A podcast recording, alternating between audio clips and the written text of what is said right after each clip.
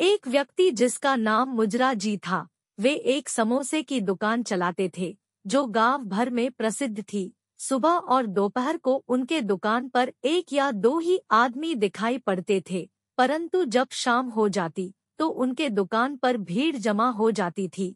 कभी कभार मुंजरा जी मेलों में भी दुकान लगाया करते थे। उनका बड़ा बेटा काफ़ी शराब पिया करता था। शराब पीने के चलते मुजरा जी के बड़े बेटे का लीवर खराब हो गया, जिसके कारण वह अधिक दिन तक बच न सका है, और वह मृत्यु को प्राप्त हो गया। पूरा घर शोक में डूबा हुआ था। मुंजरा जी फूट फूट कर रो रहे थे।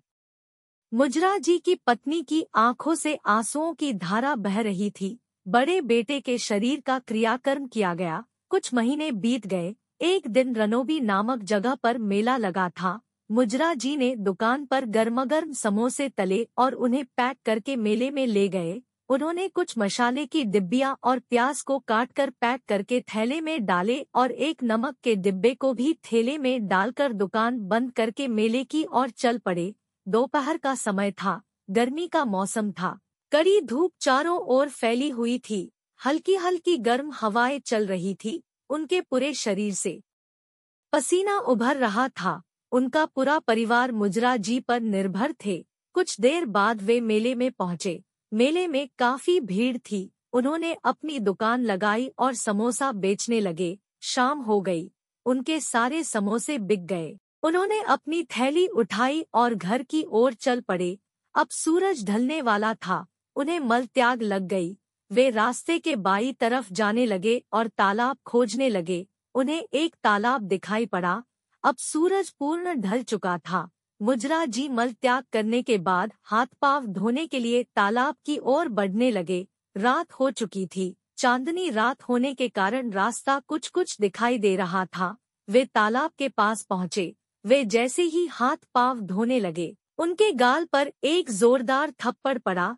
वे झंझना उठे। जिसने थप्पड़ मारा वह एक पेड़ के पीछे जा छुपा। उन्हें काफ़ी डर लगने लगा। उन्हें ऐसा लगा कि पेड़ों के पीछे कई सारे आदमी छुपे हुए हैं। उनका हृदय ज़ोर ज़ोर से धड़क रहा था, माथे से पसीना उभर रहा था। वे थोड़ा साहस कर जल्दी जल्दी हाथ पाव धोए, थैला उठाया और ज़ोर से दौड़े।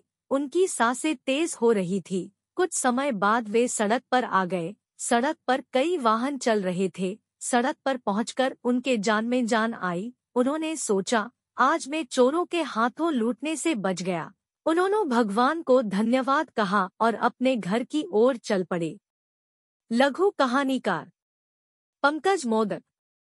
A person whose name was Munjra ji he used to run a samosa shop which was famous throughout the village only one or two people was seen at his shop in the morning and afternoon but when it became evening a crowd would gather at his shop Sometimes Munjra ji used to set up shop in fairs also.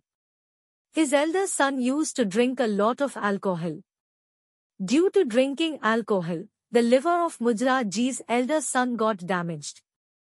Due to which he could not survive for long and he died. The whole house was immersed in mourning. Munjara ji was crying bitterly. A stream of tears were flowing from the eyes of Mujra ji's wife.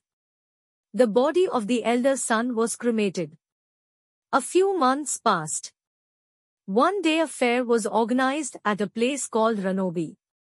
Mujraji fried hot samosas at the shop and packed them and took them to the fair. He packed some torch boxes and cut onions and put them in a bag and also put a salt box in the bag, closed the shop and went towards the fair. It was the afternoon time, it was summer.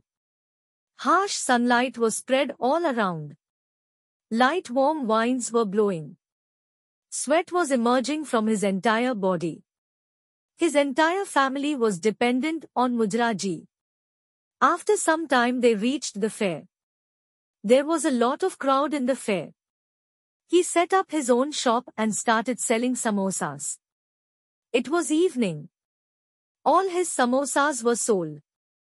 He picked up his bag and started towards home. Now the sun was about to set. He had a bowel movement. They started going towards the left side of the road and started searching for the pond. They saw a pond. Now the sun had completely set.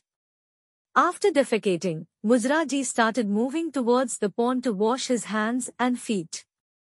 It was night already. Due to it being a moonlit night, the road was somewhat visible. They reached near the pond. As soon as they started washing their hands and feet, he got a hard slap on his cheek. They started tingling. The one who slapped hid behind a tree. He started feeling very scared. It seemed to them that there were many people hiding behind the trees. His heart was beating loudly. Sweat was emerging from the forehead. He gathered some courage, quickly washed his hands and feet, picked up his bag, and ran vigorously. His breathing was becoming faster.